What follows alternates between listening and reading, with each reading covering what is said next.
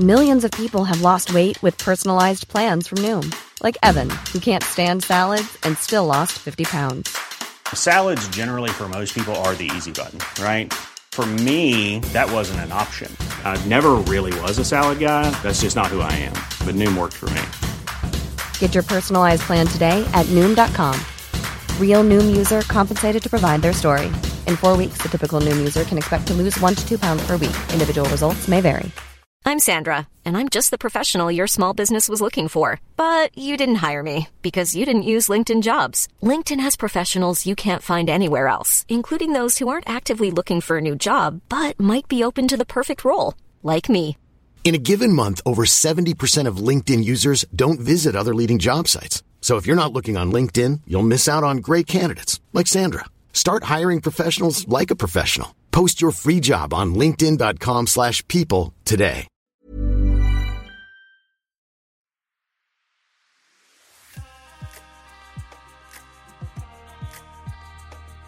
Hello and welcome to Condensed Histories, the podcast that takes pop culture and reveals the real history underneath. I'm your host, Jem Duducu, and what we're doing this time round, well, 2023 signals 100 years of Warner Brothers Studios.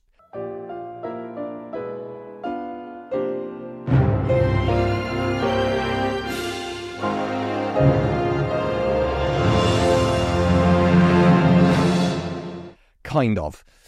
So it, it sort of went around in early April of 2023. Suddenly, Warner Brothers was trending, and I thought, oh, they're being bought by somebody. It's like, oh wow, I didn't didn't realize they were 100 years old. So perfect opportunity to do it. As I say, I take a piece of pop culture and reveal the real history underneath it. But this is one of these occasions, and, and I do occasionally do podcasts like this where the pop culture is reflective of history. And indeed, the story goes back more than a hundred years and tells you something about the changes in tastes in society. And it's one of these things where, if you are a regular listener, you know I keep referring to certain movies, and you'll see how many of them are Warner Brothers as well. So it gives me an opportunity to to rattle off a whole bunch of films, and I mean a lot of films. I'm not going to do their entire background because we just don't have time. Uh, but also, it I'm going to say I'm going to pick out ones that you're sitting there going, "Oh yeah, it's been ages since I've seen that one. That's brilliant." Or occasionally a case of, "I keep hearing about that one. Maybe we should maybe you should watch that." So I'll sort of very, very quickly tell you if they're good or bad, or if they're so famous I won't bother giving you anything else around them. But this is the opportunity to talk about one of the biggest movie studios in the world with a lengthy and highly lucrative and prestigious background and history. So let's start with who are the Warner Brothers? And the answer is they weren't called Warner. They were actually the Wanzel brothers, and they came from modern day Poland. At the time, it was part of the Russian Empire. And first of all, father, Benjamin, moved to America, and a year later, mum and the four brothers all moved to America. And the year was 1889 when they arrived. This is a classic example of the poor Europeans coming over to America for that attempt at a better life. You know, give me your huddled masses, all to do with Ellis Island and the Statue of Liberty and all that good stuff. Absolutely, the Warner Brothers were an example of that. Did they come for their political beliefs or anything like that? No. They were just in grinding poverty, and the Wanzels, they were Jewish and Jews were not well treated in the Russian Empire. I mean, sadly, I could say that about any period of history to do with Jewish populations. It is a depressing fact there. You've heard of the term beyond the pale. The Pale was a region in Western Russia, and basically beyond the Pale was largely where the Jewish population lived. It was a whole thing, and you could see why they might want to get out of there. So, whereas there is this horrible basically anti Semitic cliche about, oh, yes, the entertainment industry, it's all run by the Jews. Well, it's kind of coincidence. These brothers neither came over to sort of like set up some great sort of Zionist plan or anything like that, nor did they even set up in California. So what happened was the family set up in Pittsburgh. Incredibly industrial, unglamorous city full of great folk because my mother and her family grew up in a small town just outside of Pittsburgh. I've been to Pittsburgh on many occasions.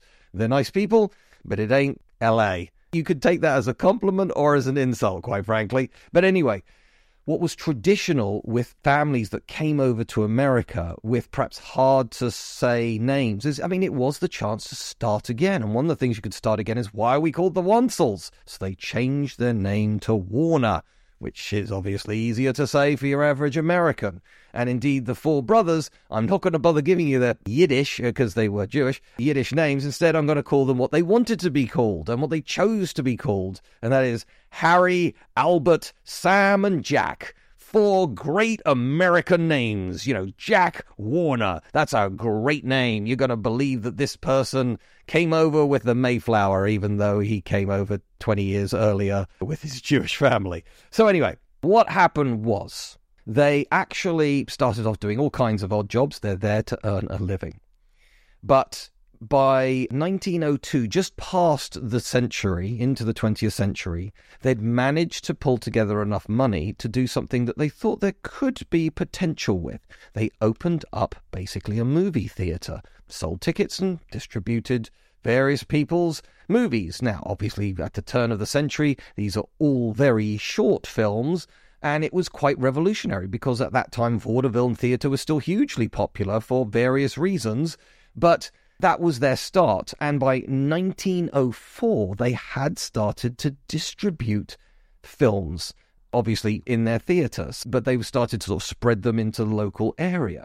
And indeed, this is what I'm saying. It's a little bit complicated as to what's going on because by 1918, the Warner Brothers, under the name Warner Brothers, did manage to get their first nationally syndicated film. This film went out across America and it made them money.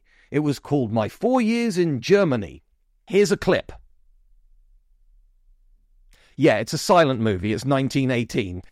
So, the four years in Germany was obviously to do with the war, and this is the silent film era. And again, that's why vaudeville and theatre was still popular because most movies, and I'm using that word in inverted commas here, were maybe 15 minutes long. So you'd probably watch a few of them together, and they were in black and white, and there was no sound. So theatre won in every possible way. But it was a start. Now, why has Warner Brothers decided to say that 2023 is the 100th anniversary when I just mentioned 1918? That's because they still weren't quite the Warner Brothers studio that we know of today. Indeed, they were still based in Pittsburgh, but by 23, they'd moved out to California. Why? Because that's where lots of the film industry was. And I've done this previously in an episode to do with Hollywood, saying basically bright sunshine so you can film outside, it very rarely rains, perfect, don't need really expensive electrical lighting. So, actually, a lot of these films that in theory look like they're filmed indoors were actually filmed outdoors with basically a painted set on an outside wall, but the bright Californian sunshine would make it work on that film that needed extreme illumination, and obviously that saved a fortune on electricity and energy bills. You could even say that it was green and environmentally friendly. Except the cellulose the film was actually filmed on was so dangerously explosive and flammable, you weren't allowed to take it on an airplane because it was constituted as explosives, basically. So that's a whole thing in and of itself. So, sort of environmentally friendly, apart from all the burning up and, and exploding kind of stuff. 1923 is the foundation of, if you like, the modern company. Indeed, it has had several different names, and currently it is just Warner Bros. Dot. That's it. It's been like that since 2019. You know, it's been incorporated and limited and pictures and so on and so forth, but it's clearly the same guys behind it. So in 23, they are now, if you like, a proper production company. They're not one of the biggest, but they very quickly get a string of hits with a star that will work for almost peanuts. How can I say that? Because their first big star that was a huge hit around the world, film after film, was a dog. And no, it wasn't Lassie, it was Rin Tin Tin. And basically, in the 1920s, Rin Tin Tin was as big as Charlie Chaplin or Errol Flynn or all the other names that you've heard of from that kind of era. How? Why? Well, Rin Tin Tin was actually a dog that had served in World War One and had basically been in France and was brought back. So there was a certain amount of interest in the dog, and it turned out the dog was pretty easy to train. And, and obviously, yeah, a dog isn't going to become a prima donna. Just give it a bone every now and then. Much easier to deal with than actors. So Rin Tin Tin was, if you like, one of the signs of Warner Brothers' success for at least the first 20 years of its existence, in the sense that actually compared to the likes of Paramount or MGM, Warner Productions were generally lower budget. You know, they were very much keeping the costs low, very smart thing to do because there's then less risk. You know, nowadays you hear things like, well, for example, let's talk very, very briefly. Let's fast forward basically 100 years to Ant Man Quantumania. Now, in the end, that film grossed about half a billion dollars. That's a lot of money until you find out the film cost 200 million. Then you also have to add advertising. And then when you, yes, you do pay your ticket to the movie theater, but not all of that money goes back to the studio. It's cut between the two. So, in other words, the general consensus is you need to make about two and a half times the budget of the film in terms of in the cinema to break even. Now, two and a half times 200 million is 500 million. And seeing that the actual film got to about 500 million, look, when you then start adding things like streaming revenues and sort of lunch boxes and comics and toys and so on and so forth, Ant Man 3 made a profit. But the point is, it wasn't oodles of money. Sorry to get technical with you there. It was just a tiny amount of money. However, if you make a film like The Blair Witch Project, which in total cost about $30,000 to make, it was done on a steady cam with unknown actors for basically no money whatsoever.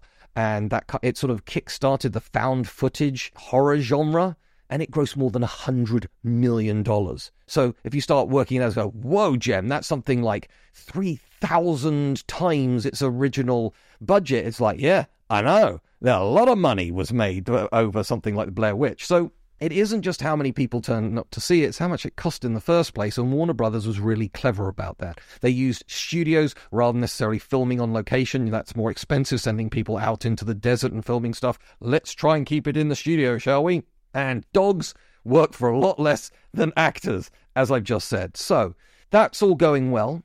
And then, if you like, Warner Brothers defines modern cinema. How can I possibly say that? Because in 1927, they create The Jazz Singer, which is the first talkie. And indeed, because it was the first one to actually have sound with it. Technically, it wasn't actually the first one to have sound, but it was the first one to have running dialogue and so on and so forth the jazz singer, something we can have music. We could. It's the first musical, which obviously is a whole genre in its own right in Hollywood. And you can't have a silent musical. So the jazz singer has many, many problems. It's extremely racist. It's got blackface depictions in it. It is one of these films that is just almost impossible to watch from a modern audience, but you can't deny its importance in the world of Hollywood and history. So that was the jazz singer in 1927, which just opens the floodgates. Suddenly, everybody wants to have talkies now.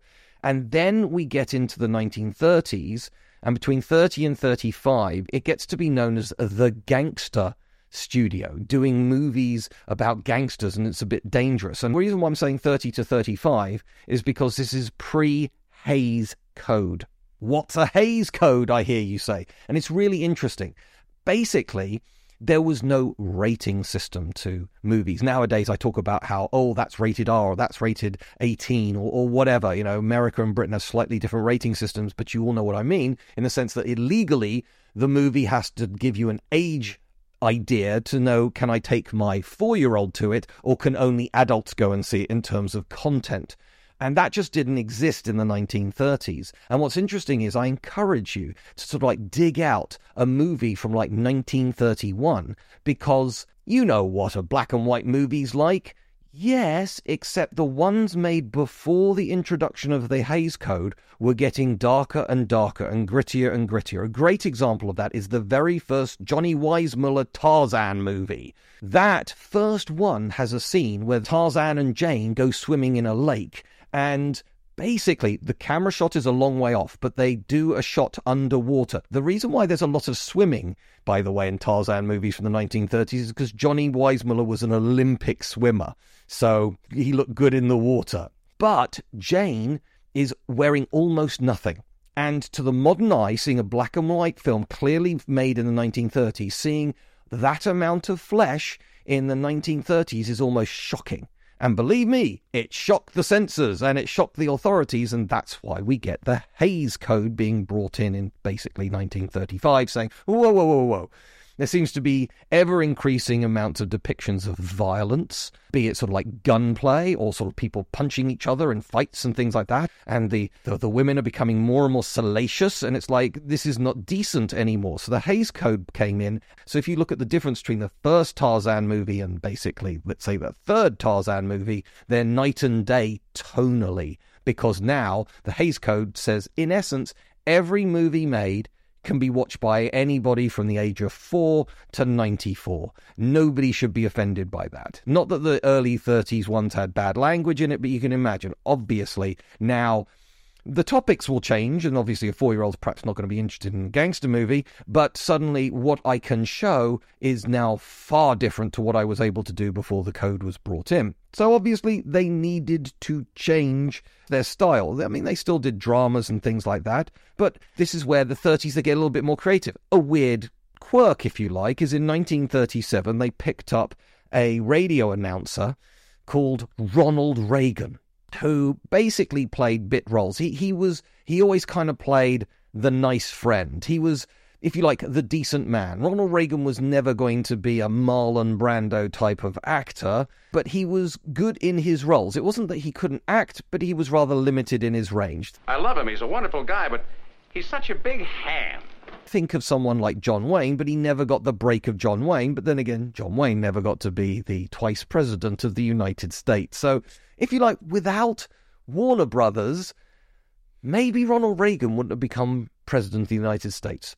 The other thing that happened in the 1930s is they moved into animation, and we then get these legendary names in terms of creative directors and creators. Names like Friz Freleng, Tex Avery, and Chuck Jones. What did they create in the 30s up until basically all of these animated characters were created from the mid 1930s up until 1942. So, so really, in about a seven year period, they created from scratch, from the ether of their imagination, Porky Pig, Daffy Duck. Well, uh, I, I don't know. I uh... don't be a sucker, chum. The next question's a snap. Elmer Fudd, Bugs Bunny. Might I inquire to ask if what's up, Doc? I'm going to kill the rabbit and Sylvester and Tweety Pie. I thought I saw a pony there. That is amazing. And of course, all of these, a little bit later on, you get things like The Martian, Marvin the Martian, you get Tasmanian Devil. You're not thinking, oh, those ones. Yeah, they're all Warner Brothers properties. And of course, they're still around to this day. I mean, Bugs Bunny, what's interesting, Bugs Bunny first one was in 1940 during World War II, and yet he's still kind of a cool cucumber, you know, in the 21st century, 80 years later. It's just what an amazing creation there. Of course, in the 1940s, we, as I just said, were into World War II, and it was Warner Brothers that creates one of the greatest war movies or movies, Hollywood films of all time, Casablanca. If that plane leaves the ground and you're not with him, you'll regret it. Maybe not today, maybe not tomorrow, but soon and for the rest of your life. But what about us? We'll always have Paris.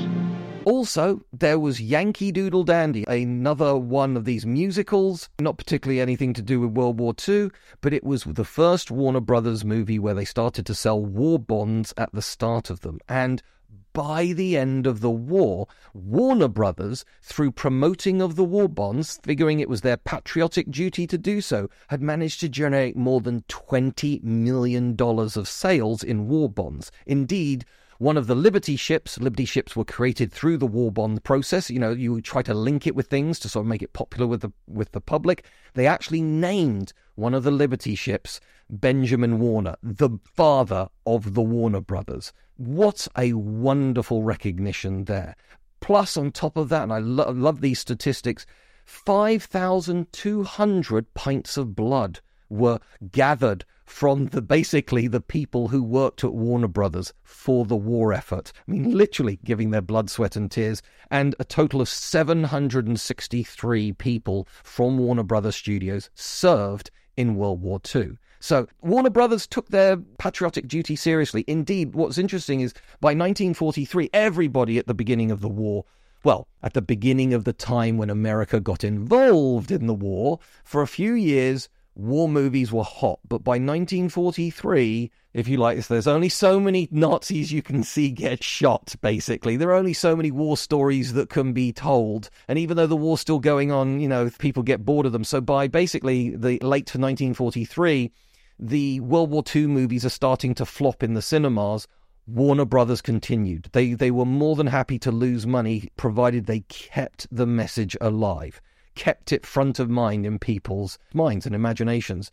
Such an important war effort. And indeed, there are propaganda cartoons with the likes of Porky Pig and Daffy Duck and Bugs Bunny, sort of like sticking it to the Nazis or to Emperor Hirohito. Some of this stuff you could argue nowadays is a bit racist, but it was during a war and you're not going to portray the enemy sympathetically, so I will give them a pass. So that was what was going on in, in the 40s, and obviously you get all these actors coming back in the 50s, and Warner Brothers does well in the 1950s. But this allows me to start going into here are some of the other films. I mean, I've already mentioned a few of them. I'm not sure anybody listening to this has seen My Four Years in Germany from 1918. If you have, let me know. But The Jazz Singer, maybe you've seen that. And really, if you haven't seen Casablanca, it is just chock full of so many famous phrases. It's, it's almost a comedy now because like, oh, that's where that line comes from, and ah, oh, I recognize that, and it's all like, well, that's because they wrote it first. It's not because they're riffing on anything in that movie. So whereas in the front half of a usual episode, I will do, ah, here's the pop culture, and then I move into, and this is the history that it's been influenced from either deliberately or subconsciously. Obviously, I'm just sort of going through it. But of course, if you want to make money in the movie world, you have to give the audience what they want. So appetites changed generally in terms of the movie going public. So obviously Warner Brothers had to adapt as well. So I'm going to be going through a lot of movies now, but you can start seeing how they change and adapt. And it's weird to think, spoiler, that the studio that created Casablanca also created The Matrix. You know, those are very different films, but that's because nobody could have even conceived of The Matrix during the 1940s. So, if you like, it is a reflection of society, but of course, sometimes society tries to reflect, like the fashions from a movie, a particular movie star, people might want their hair cut or something. So it is really interesting to me how art imitates life and life imitates art, and you get this kind of circular feedback loop as we go along. So, in the 1960s, we can start seeing, well, I mean, something like The Jazz Singer was revolutionary. It could have flopped hard. As was pointed out in a movie I once watched about silent movies, it's like they were popular because you made one film and then all you had to do is change the inter, you know, in between each scene, there's like a couple of lines of dialogue so you know what's going on. And so that was really easy to change if you were going to send it to Russia or Japan or France. So even though it's made in America, you could very easily, it would cost almost nothing to change it into all these different languages. However, as soon as you've got an entire soundtrack, you're going to need other dubbers and things like that. I think it's lovely that when any of the studios, not just Warner Brothers, when their movie stars went abroad, to, let's say, Spain or Italy or Germany, they would absolutely make sure that they would get photos of the movie star, let's say John Wayne, standing next to the local actor who would voice that person. And indeed, in some countries, the actor who voiced, again, John Wayne, would be as famous as John Wayne, even though that was their main gig and they had nothing to do with the making of the movie. It's really interesting to me, that sort of like element that nowadays just doesn't exist. Definitely because of Netflix. Well, like I say, I'm more than happy to listen to a dub on an animated show. Anything in a foreign language that's live action. I'm Sandra, and I'm just the professional your small business was looking for. But you didn't hire me because you didn't use LinkedIn jobs. LinkedIn has professionals you can't find anywhere else, including those who aren't actively looking for a new job but might be open to the perfect role, like me. In a given month, over 70% of LinkedIn users don't visit other leading job sites. So if you're not looking on LinkedIn, you'll miss out on great candidates like Sandra. Start hiring professionals like a professional. Post your free job on linkedin.com/people slash people today. Millions of people have lost weight with personalized plans from Noom, like Evan, who can't stand salads and still lost 50 pounds. Salads, generally, for most people, are the easy button, right? For me, that wasn't an option. I never really was a salad guy. That's just not who I am. But Noom worked for me. Get your personalized plan today at Noom.com. Real Noom user compensated to provide their story. In four weeks, the typical Noom user can expect to lose one to two pounds per week. Individual results may vary. Hey there, it's Michelle Norris. I'm host of a podcast called Your Mama's Kitchen. When I travel, I'm usually looking for a way to find a taste of home when I'm not at home. And one of the things I love to do when I am at home is entertain. And Airbnb allows me to do that. When I was in California recently, I rented a house that had a great kitchen. And when we were sitting around the table, we we're all thinking, we're in someone else's house. Someone could be in all of our homes as well. If you have a home, but you're not always at home, you have an Airbnb. Your home might be worth more than you think. Find out how much at airbnb.com/slash host. Hey, it's Paige DeSorbo from Giggly Squad. High quality fashion without the price tag. Say hello to Quince. I'm snagging high-end essentials like cozy cashmere sweaters, sleek leather jackets, fine jewelry, and so much more. With Quince being 50 to 80% less than similar brands and they partner with factories that prioritize safe ethical and responsible manufacturing. I love that. Luxury quality within reach. Go to quince.com slash style to get free shipping and 365 day returns on your next order. quince.com slash style then I can't watch a dub. I have to watch subtitles. So, if you like, we've done a full loop as we're back to title cards, if you like, back in the silent era, because I'm sitting there busy reading the bottom of the screen. So, let's get into the 60s, where there's more revolution, if you like. There's Whatever Happened to Baby Jane, and this sort of similarly rhythmically named Who's Afraid of Virginia Woolf. There's Bonnie and Clyde, and there's Cool Hand Luke. So, if you like, just, just pausing on all four of those at the moment, the 1960s, this is the time when we start getting the counterculture, when we get this new, young baby boomer generation, the people born basically in World War II or just after World War II are now getting into their 20s, starting to get jobs, starting to save and earn money, starting to have opinions, and not liking the kind of button down older generation. And so we get these movies that are, well, particularly in the case of Cool Hand Luke, it's just dripping with anti authoritarian stuff. There's the famous speech there about what we've got here is a failure to communicate. Never! Never! What we've got here is failure to communicate.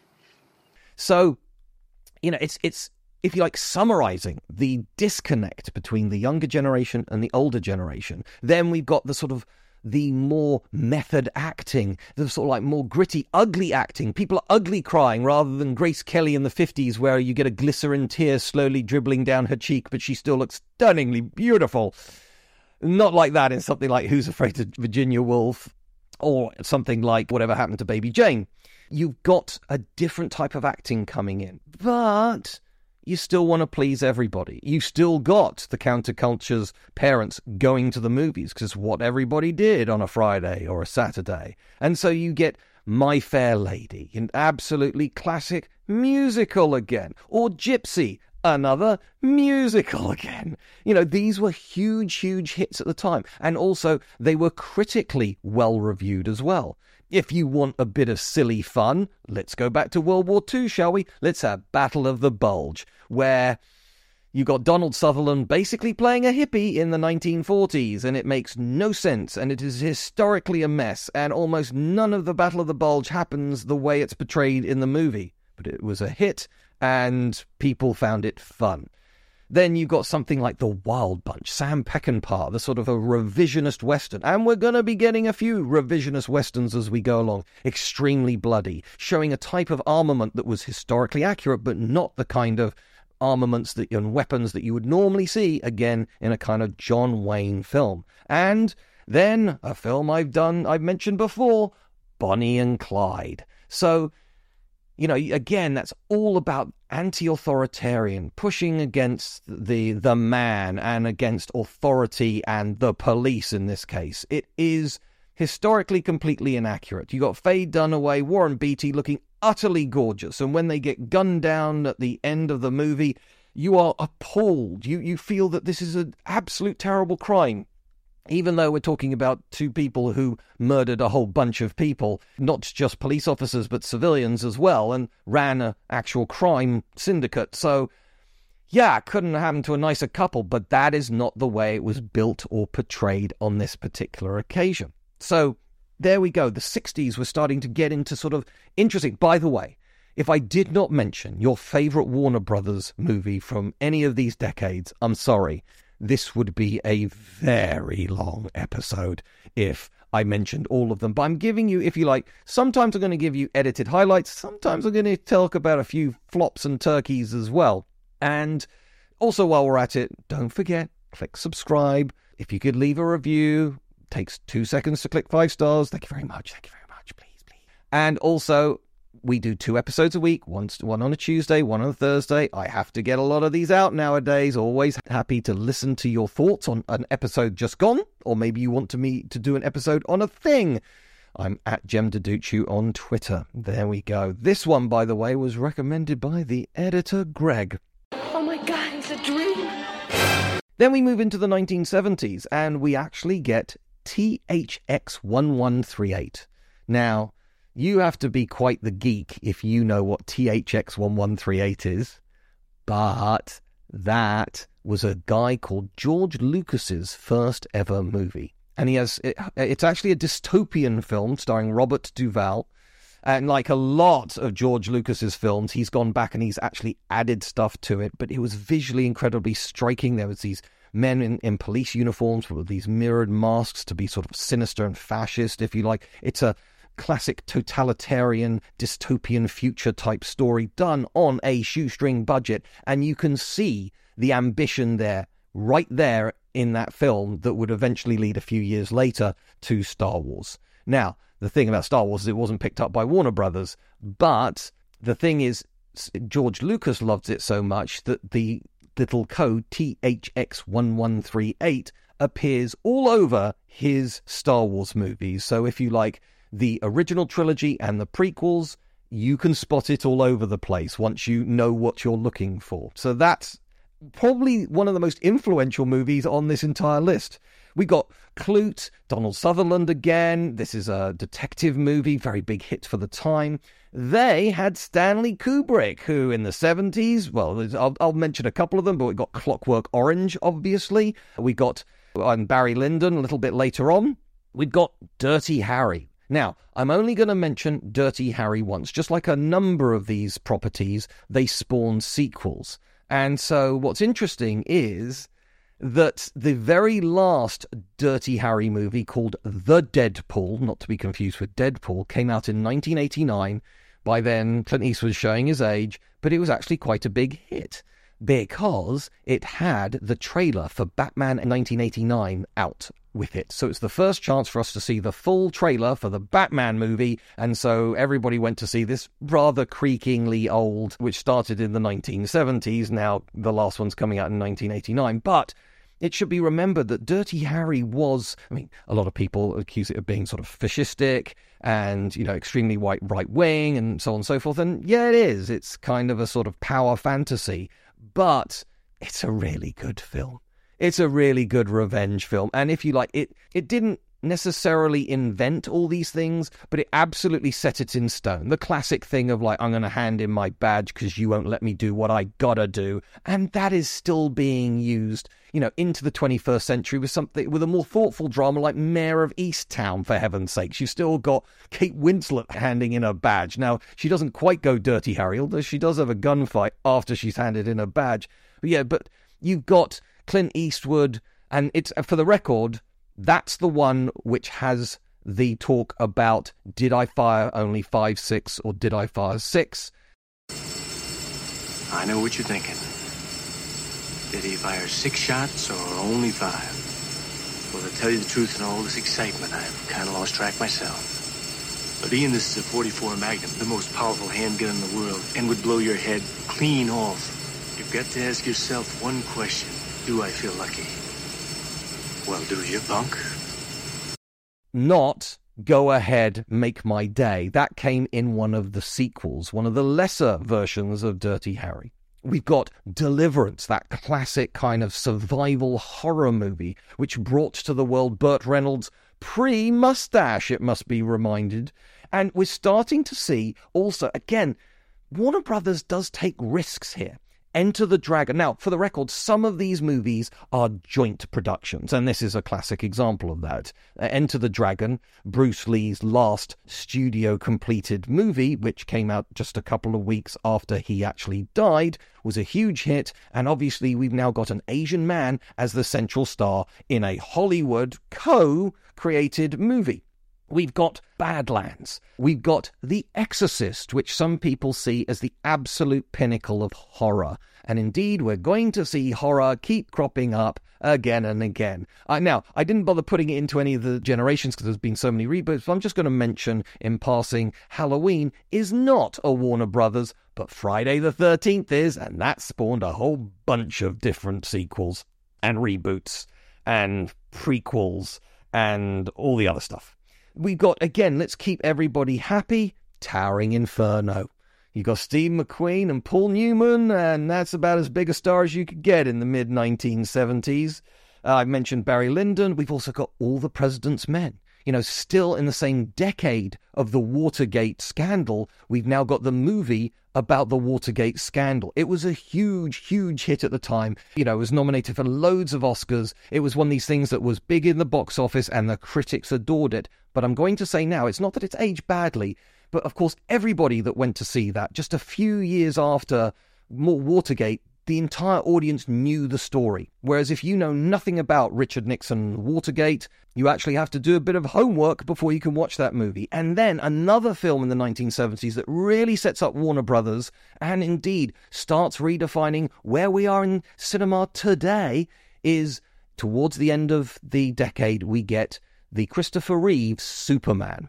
So that was the start of the relationship between Warner Brothers and DC. Eventually, Warner Brothers would buy DC, which means that nowadays, in the 21st century, any Batman movie, anything like that, anything DC related, of course, is going to be made by Warner Brothers. And as I've said on numerous other episodes in passing, obviously DC hasn't had as consistent series of hits as Marvel. But I will always say this Marvel wins overall in terms of box office, although I've done a whole episode about how that's beginning to go off the boil over the last few years with Phase 4. But there can be no doubt that when DC creates something impressive, it creates something really impressive. There's only been two sort of. Well, let's say there's only been two movies with comic book characters that ended up winning Oscars for the actors. Both of those people were playing the Joker.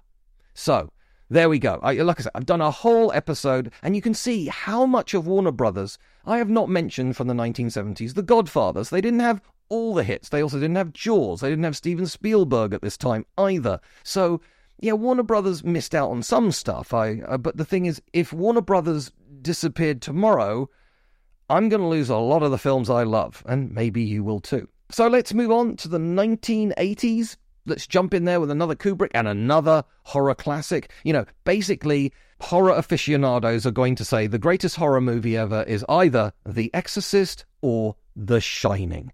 Here's Johnny.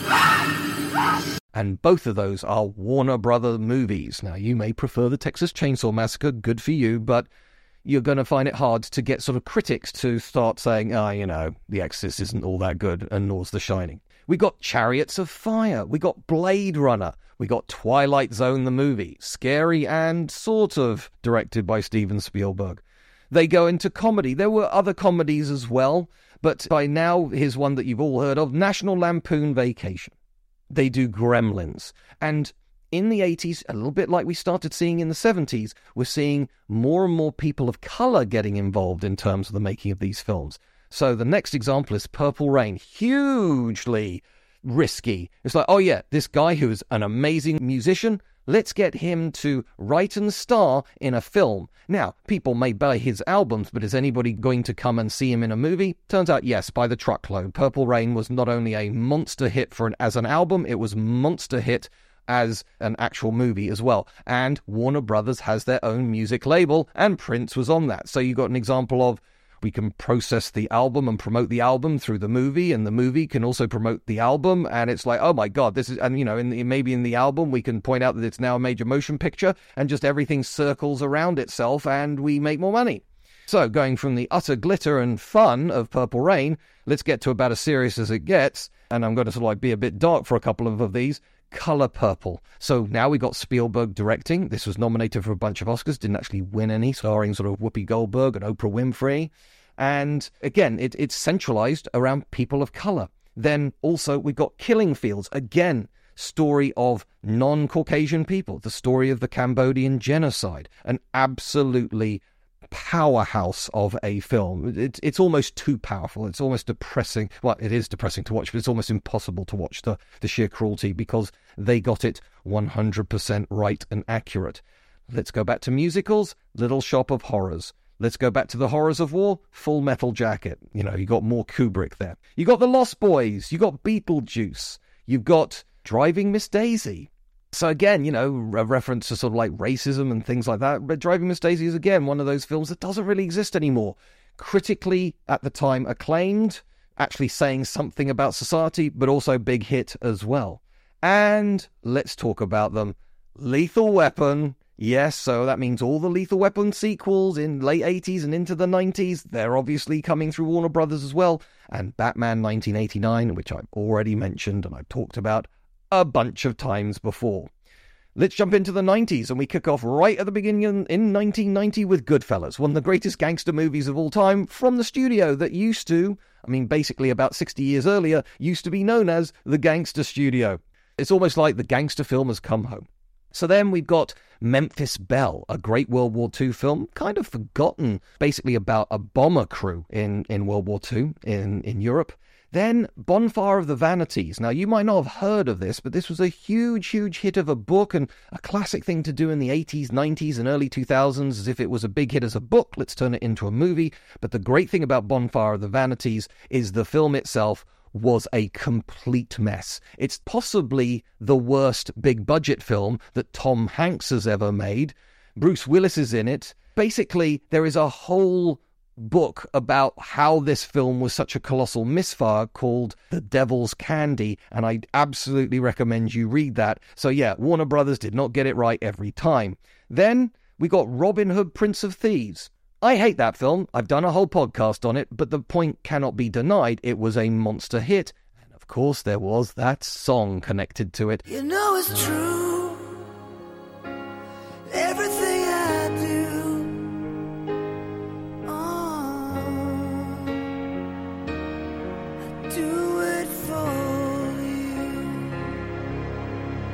I wonder who published that. Could it be Warner Brothers by any chance? Then The Last Boy Scout. Let's get a Bruce Willis film that's great. That was called at the time Die Hard 2.5 because it really was like another Die Hard movie. And it was sweary and violent and it was awesome. And I love The Last Boy Scout.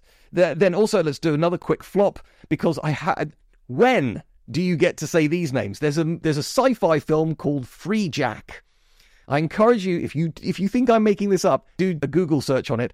Freejack starred the then very hot Emilio Estevez and Mick Jagger, yeah, the lead singer of the Rolling Stones, and Anthony Hopkins, who had actually filmed this rather bad sci fi film before Silence of the Lambs, but he'd just won an Oscar for Silence of the Lambs as Dr. Hannibal Lecter. And so you got an Oscar winner, a sort of like multi platinum Grammy winning singer, and Emilio Estevez. And there is a reason why you have not heard of Freejack. I actually saw it in the cinema. It is awful. So, the quickly moving on, Unforgiven, the way Clint Eastwood said goodbye to all his cowboy characters in that monumental Oscar winning movie. Amazing. Malcolm X. Look, we got Spike Lee now doing a biopic about that controversial civil rights Muslim activist Malcolm X. Starring Denzel Washington. Amazing. Falling Down. Michael Douglas in this incredibly morally complex quagmire of a movie. If you haven't seen Falling Down ever, not a fun film. It's an amazing film. It will make you start thinking about it where to begin with, you will probably see the point of view of the main protagonist, and by the end of it, it's like, oh my god, does that make me a bad person? Really interesting film. Then we got Demolition Man. I haven't mentioned some of the Stallone movies, not of the big, his biggest known films from the 1980s, but some of them, like Over the Top. But I've got to mention Demolition Man. It's probably his best movie from the 1990s, and it's a really slick action film. Ace Ventura, Pet Detective, yeah. Interview with a Vampire. Nobody wanted Tom Cruise to play Lestat, even including the author of the book Interview with the uh, Vampire, and then the movie came out, and he, the author actually put in a whole page advert in Variety, basically saying how sorry she was, and absolutely he was perfect, and he was amazing in it. Space Jam. How can I mention not mention that one? It was basically all of Warner Brothers properties with the hottest, greatest sports person of all time, Michael Jordan, in it. Is it a great movie? No. Is it just glorious popcorn? Yes, absolutely. And let's do LA Confidential, an amazing sort of period drama there. We got Devil's Advocate, the Keanu Reeves in the courtroom uh, versus Al Pacino, who's the devil. The Matrix, I've already mentioned this. And let's do a comedy as well. Analyze this. Well, I've just mentioned Al Pacino. Let's do Robert De Niro in a really good comedy. Into the 2000s, don't worry, I'm not going to go all the way up to now, but into the 2000s, just a, a, couple of other weird ones that start off. We got Romeo Must Die, which was one of the early Hollywood Jet Li movies really didn't work because basically Jet Li found out that the Chinese community didn't want him to actually be in a romantic relationship with the mixed race woman. And so Romeo must die, but Romeo doesn't do any smooching with the girl, which really diminishes the whole point of the movie. But it is a good sort of like action martial arts movie and showing Hollywood that Jet Li was streets ahead action wise and choreography of anything that you could do in Europe or America. And the other thing I'm going to mention from the early 2000s Battlefield Earth. The John Travolta Colossal Uber Bomb, which was a sort of Scientology movie, and I'm not, going to say anything more about that, except it cost a fortune and nobody went to see it. We got Miss Congeniality, you know, really fun film. Not going to say it's a, it's amazing or anything like that. We got back to Denzel Washington, mentioned him in Malcolm X. There he is winning an Oscar in Training Day. Amazing, again, sort of like gritty, urban, police procedural thriller type thing. Harry Potter, I'll just say that once. Yeah, all of those films and Fantastic Beasts through Warner Brothers, so it was a license to print money throughout the early 2000s. My Big Fat Greek Wedding, again, low budget, but big hit comedy wise, that worked well. I'm going to mention Insomnia. That's the second Christopher Nolan movie, also starring Al Pacino. And so we're now into the Christopher Nolan era. Last Samurai, Tom Cruise, really good period piece about samurai and an American who goes there during the Meiji Restoration. House of Flying Daggers. We're into the wuxia kind of martial arts type movies, where again, this is obviously a co production with China. Utterly beautiful movie, and again, showing that Warner Brothers isn't willing to just deal with white guys in white situations. We've got the Polar Express, which has slowly become a bit of a winter classic, even though it's terrifying animation. And then I'm going to mention Batman Begins. Yes, I've already mentioned another Batman movie, but of course, if I mention Batman Begins and I ben- mention Nolan, that means The Dark Knight is also going to be there. Inception's going to be there. So you can see, oh my goodness, you know, Warner Brothers is really making a huge impact in these situations and creating some extreme quality in the comic book genre.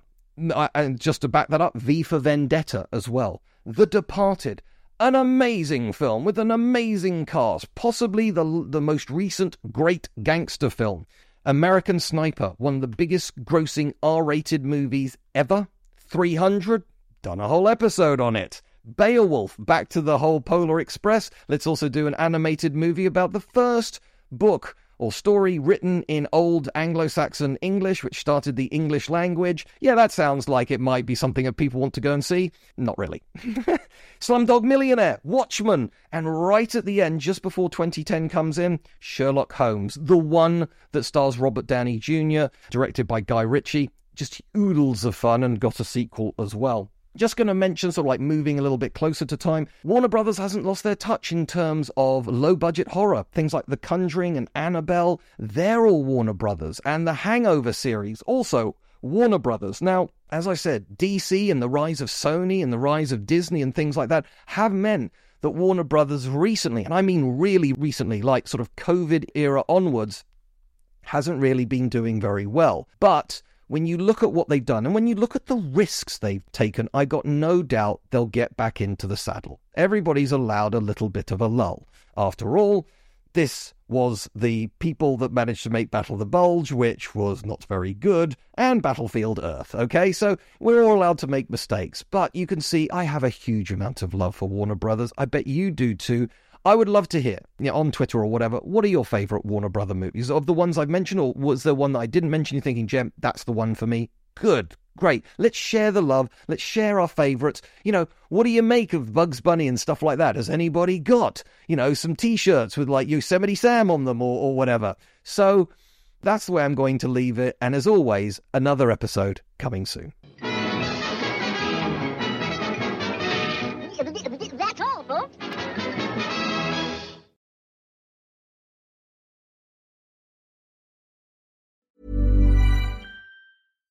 Hi, I'm Daniel, founder of Pretty Litter. Cats and cat owners deserve better than any old fashioned litter. That's why I teamed up with scientists and veterinarians to create Pretty Litter. Its innovative crystal formula has superior odor control and weighs up to 80% less than clay litter. Pretty Litter even monitors health by changing colors to help detect early signs of potential illness. It's the world's smartest kitty litter.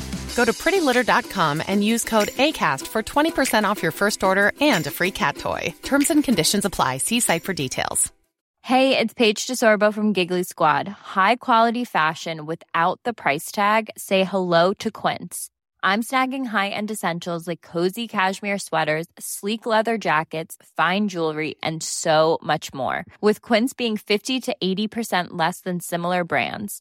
And they partner with factories that prioritize safe, ethical, and responsible manufacturing. I love that. Luxury quality within reach. Go to quince.com slash style to get free shipping and 365 day returns on your next order. Quince.com slash style.